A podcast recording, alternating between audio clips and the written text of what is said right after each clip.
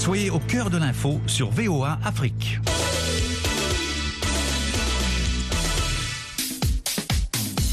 Bonsoir à tous, ravi de vous retrouver sur VOA Afrique pour parler de sport. Je suis avec mes éternels consultants. Le premier est à Columbus dans l'Ohio. Bonsoir à Medine Si. Bonsoir Élisée, bonsoir à tous les auditeurs de la VOA Afrique. De Libreville au Gabon, nous avons le doyen Jules Valentin Ngoué. Bonsoir Jules. Bonsoir Élisée, bonsoir à tous. On retrouve Amine Birouk en direct de Casablanca au Maroc. Amine, bonsoir. Bonsoir Élisée, bonsoir à tous. Et puis, depuis la capitale béninoise, nous avons Lawal Tine Kosuro. Bonsoir Lawal. Bonsoir Élisée, bonsoir aux auditeurs de VOA Afrique. Ce soir, nous allons parler de la 4e journée de la phase de poule des interclubs de la CAF, puis des demi-finales du mondial des clubs où Al Ahly du Caire joue actuellement les Brésiliens de Fluminense. Sporama, c'est parti.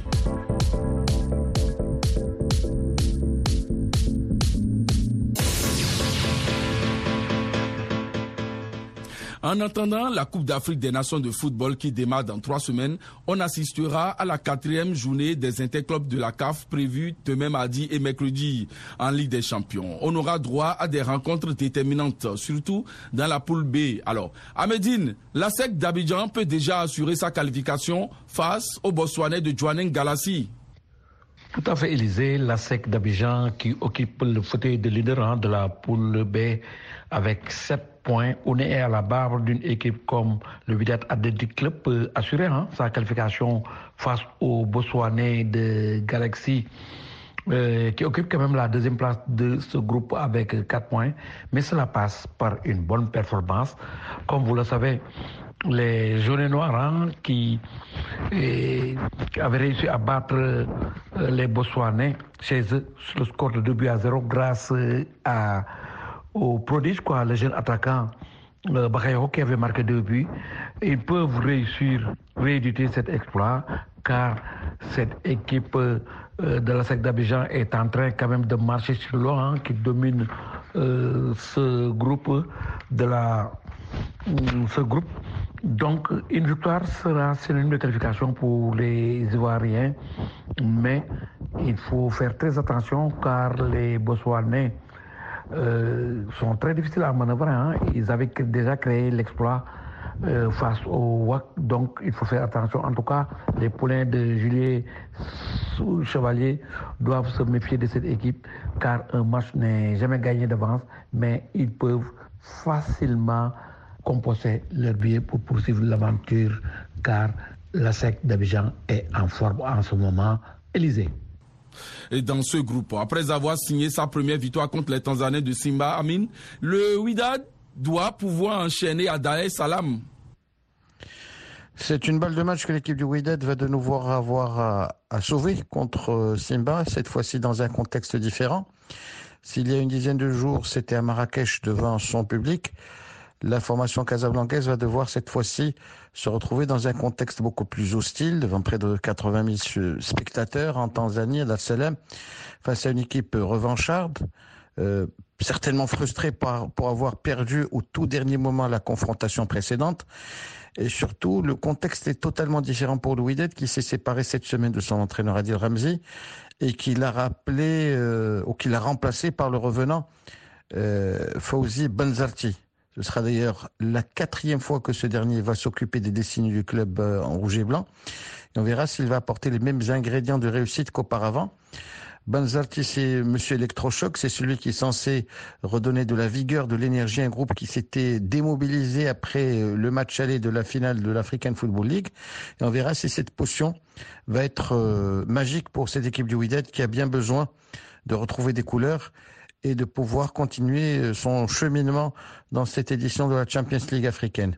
Tout autre résultat qu'un match nul ou une victoire signifierait certainement la fin d'un parcours pour le vice-champion d'Afrique 2023, champion 2022, et habitué à tenir les premiers rôles dans cette compétition.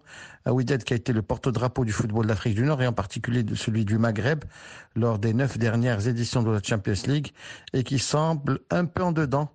En tout cas, depuis quelques semaines, il n'a plus le même rendement ni apporter les mêmes sensations à ses supporters. Tout comme l'ASEC, le Petro de Luanda peut aussi prendre le large dans le groupe C à condition de battre l'Espérance de Tunis. Jules, les Angolais peuvent le faire. Assurément, Élisée. Surtout que dans ce groupe C, qualifié à juste titre comme étant la poule de la mort, le club angolais, par son palmarès, son vécu dans la compétition continentale, n'avait qu'un modeste statut d'outsider après le tirage au sort. Mais le Petro de Luanda a pris un départ canon et s'il arrivait à réaliser le break en se payant le scalp du favori désigné, le prestigieux club tunisien de l'Espérance de Tunis, il entreverrait logiquement la perspective de jouer les quarts de finale, ce qui du reste ne serait pas une surprise pour les observateurs avertis. En effet, depuis 2 saisons et son retour dans la compétition reine des clubs, l'équipe de Luanda ne ferait que confirmer la réussite de la dynamique de professionnalisation intégrale que son riche propriétaire pétrolier a lancée avec succès. En quelque sorte, un passage au palier supérieur. On reste avec vous, Jules. Par contre, tout reste ouvert dans le groupe A où les 4 clubs comptent chacun 4 points. Tout reste effectivement ouvert dans le groupe A où, contre toute attente, on se retrouve avec un mano-à-mano intégral entre le favori désigné, le Mamelody Sundowns, le tout-puissant Mazembe, le FC Pyramide d'Égypte et, plus surprenant, le représentant mauritanien de Nouadhibou.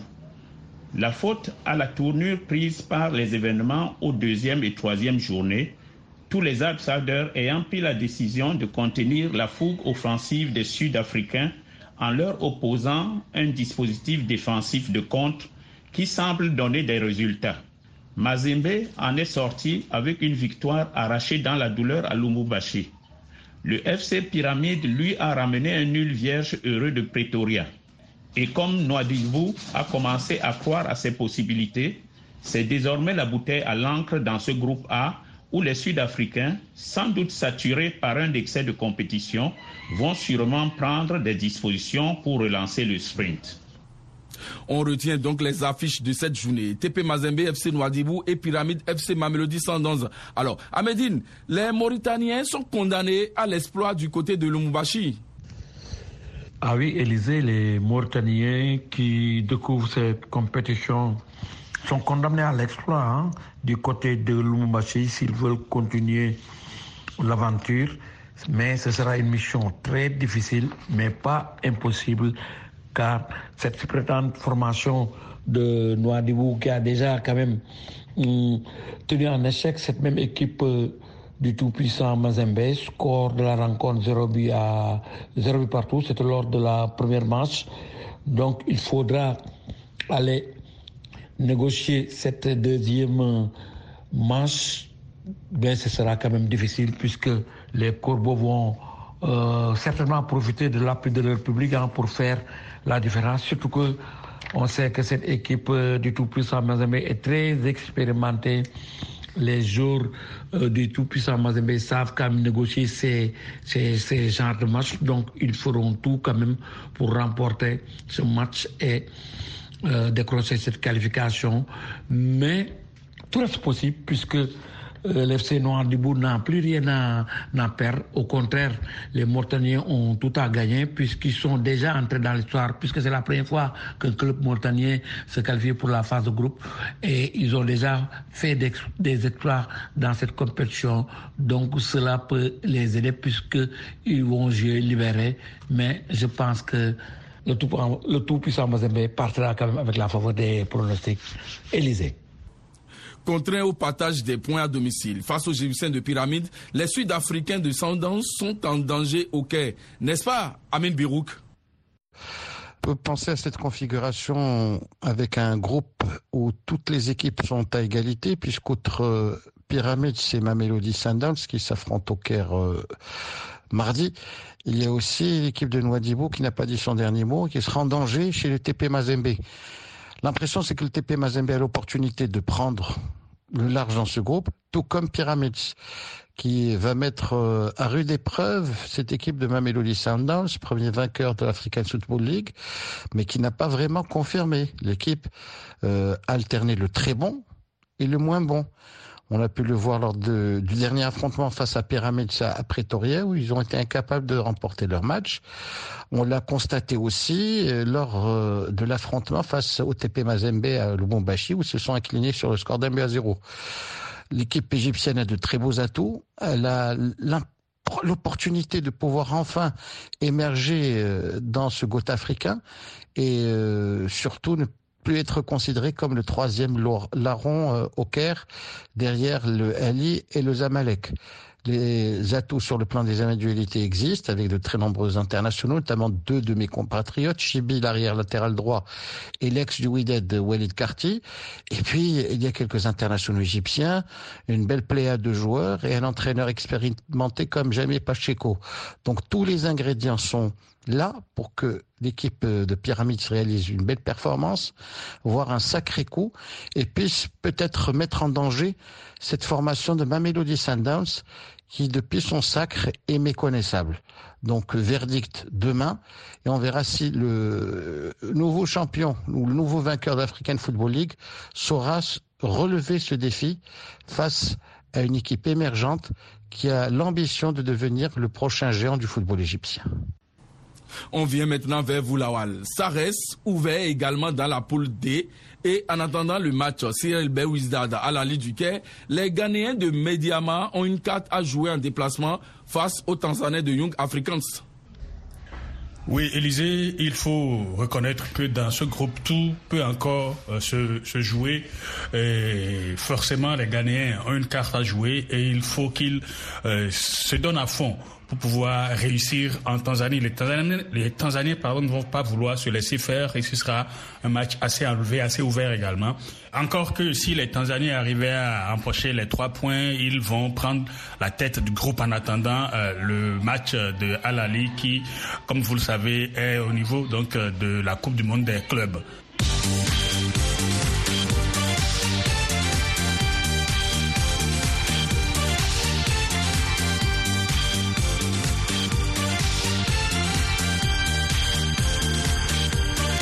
Coupe CAF, le tenant du titre, l'USM Alger, en cas de victoire en Égypte face au futur FC, va assurer sa qualification pour les quarts de finale. Pareil pour les Amalek du Caire, qui jouent en Angola devant Sagrada Esperanza dans la poule B. Amine, même scénario pour la Renaissance de Berkane qui se rend chez les Congolais des Diables Noirs. Pour la Renaissance sportive de Berkane, il s'agira d'aller chercher ce petit point qui manque au compteur du club marocain pour se qualifier directement dès la 4e journée.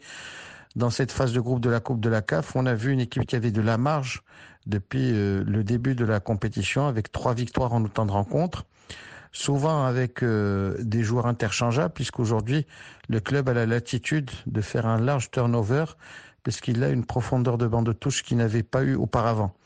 Et on sent qu'il y a de la détermination, de l'ambition dans ce groupe, qui a réussi à épingler à son tableau de chasse Sekousek d'Afrique du Sud, le Stade Malien, et depuis une dizaine de jours, cette équipe des Diables Noirs du Congo, qui a montré de belles prédispositions lors du match aller, mais qui est la lanterne rouge de ce groupe. Donc la logique, si elle devait s'appliquer au moins sur le papier, donnerait l'avantage à la Renaissance sportive de Berkane.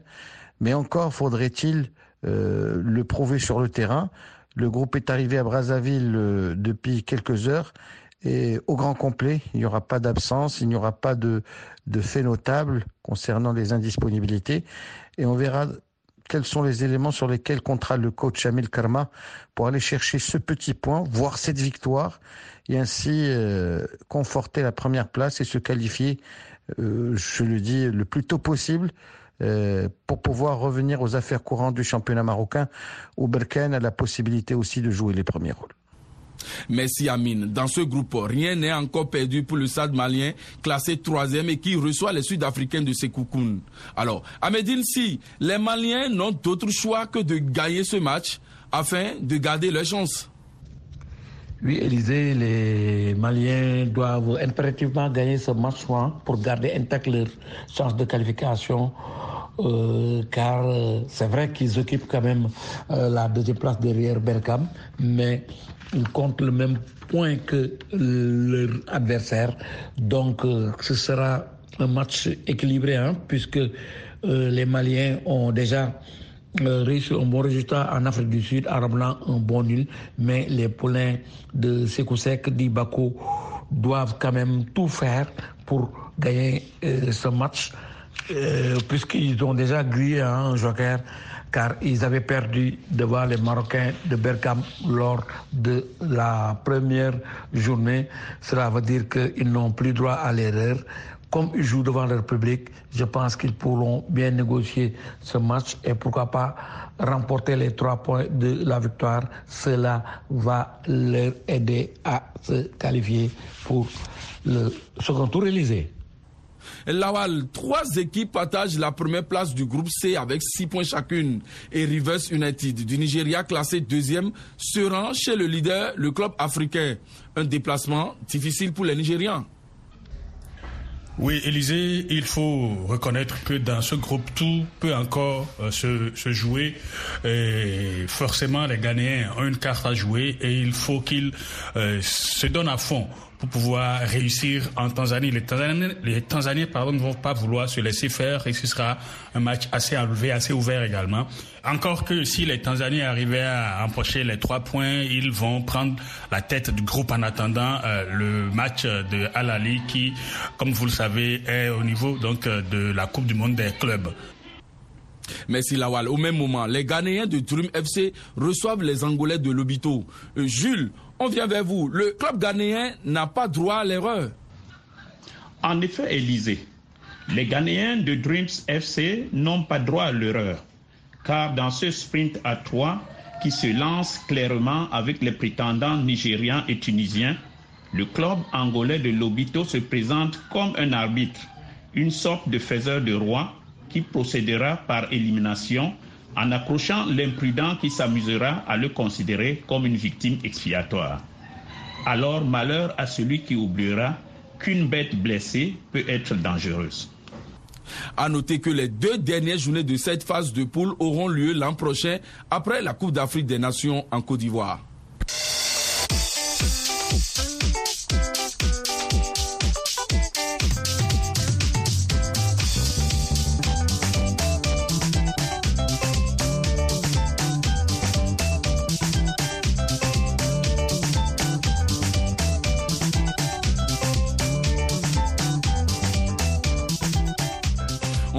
Maintenant la direction de l'Arabie Saoudite pour parler des demi-finales de la Coupe du Monde des clubs. Al Ahly du Caire joue actuellement les Brésiliens de Fluminense. Alors, Lawal, le champion d'Afrique a une occasion de jouer sa première finale dans cette compétition. Et ce serait de bonne guerre quand on se rappelle que le TP Mazembe et le Raja de Casablanca sont passés avant Al Ahly. Ce serait quand même une 3e tentative africaine pour une finale. Et il faut reconnaître qu'avoir déjà un club africain en finale, c'est déjà un exploit. Ce qui est peut-être paradoxal, quand on prend la Ligue Champions League africaine, c'est une équipe qui domine outrageusement cette compétition, mais ils ont les moyens d'aller faire fort et de remporter cette Coupe du Monde des clubs. On le souhaite en tout cas. On espère que pour une fois, le trophée va être africain.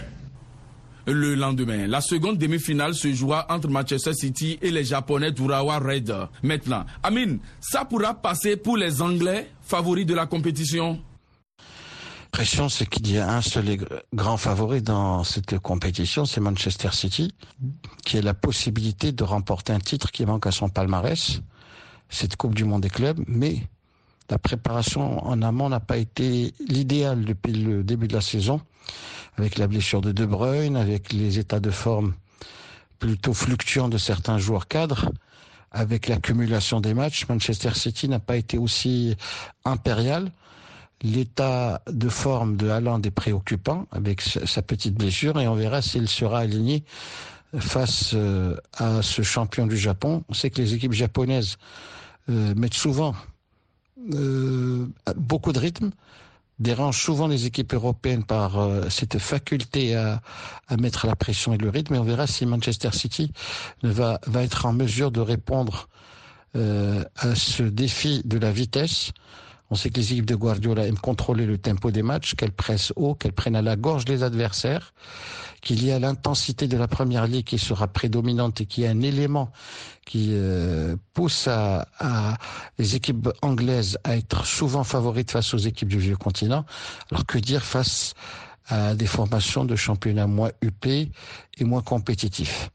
L'équipe de Manchester City part avec la faveur des pronostics et on saura si elle atteindra la finale et si elle sera en mesure, en fin de semaine, de remporter ce Graal mondial et de prendre date pour d'autres objectifs et notamment la fameuse Coupe du Monde à 32 équipes qui aura lieu aux États-Unis et dont les dates sont connues puisque après le dernier conseil de la FIFA, il y a eu unanimité pour décréter que ce sera aux States du 15 juin au 13 juillet 2025. Il faut dire qu'à l'occasion de la compétition, le Conseil de la FIFA s'est penché sur la nouvelle formule de la prochaine édition. D'importantes décisions ont été prises, dont le nom officiel mondial du club FIFA qui aura lieu aux États-Unis du 15 juin au 31 juillet 2025 et réunira 32 équipes issues de chaque confédération. Jules, comment voyez-vous la nouvelle formule ? Mais Élisée, il est clair que la nouvelle appellation, tout comme le nouveau format, ne sont pas fortuits. Ils dévoilent, une fois de plus, les intentions et les objectifs profonds des initiateurs. En résumé, créer une énième grande compétition lucrative, et malgré les critiques inaudibles, l'argumentaire sera le même. Comme l'a répété le président Infantino, donner selon lui la chance à toutes les confédérations et à tous les joueurs de se produire au plus haut niveau avec les avantages induits. Sauf que les acteurs se plaignent déjà pour leur intégrité physique, leur équilibre social, et que les stades dans les zones périphériques, comme en Afrique, sont vides face aux exigences du monde publicitaire. Que trop de foot peut tuer le foot avec le risque de saturation. Mais d'autres se demandent aussi, au vu de l'élargissement des compétiteurs, si ce n'est pas une façon d'éliminer le rêve des plus petits clubs, puisque le Raja de Casablanca, le tout-puissant Mazembe ou Al Hilal d'Arabie Saoudite avaient failli, en l'espace de 13 ans, s'emparer du trophée en atteignant la finale dans le format actuel. Après tout, ça fait un peu désordre pour le label. Voilà qui est clair. Merci Jules.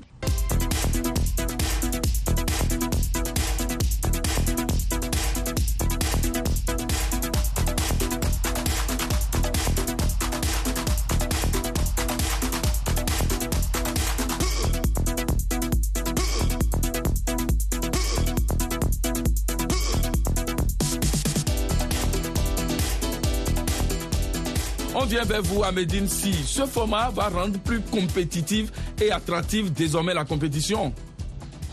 Oui, Élisée, ce format peut être plus attractif, mais on verra. En tout cas, comme il y aura plus de clubs, 32 seront présents et on aura les grands clubs, puisque l'Europe seulement va amener 12 clubs. C'est sûr que donc les grands vont partir de ces 12.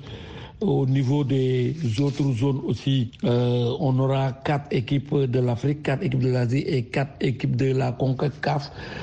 C'est une belle ouverture et cela peut permettre quand même de rendre cette compétition plus attractive. Mais il faut encore attendre, comme disent les Anglais, wait and see, puisque on le sait, les compétitions... les gens privilégient maintenant plus l'aspect financier que l'aspect sportif. Ce n'est pas pour rien qu'on a augmenté vraiment ces clubs, mais on va voir ce que cela va donner. Mais pour le moment, on reste optimiste puisque il faut de temps en temps quand même faire des changements, essayer des choses pour voir si cela va marcher. En tout cas, moi je vais attendre. Je ferai comme Thomas pour croire à ça, Élisée. Sacré Amédine, il faut noter que la finale de cette édition de 2023 aura lieu vendredi prochain.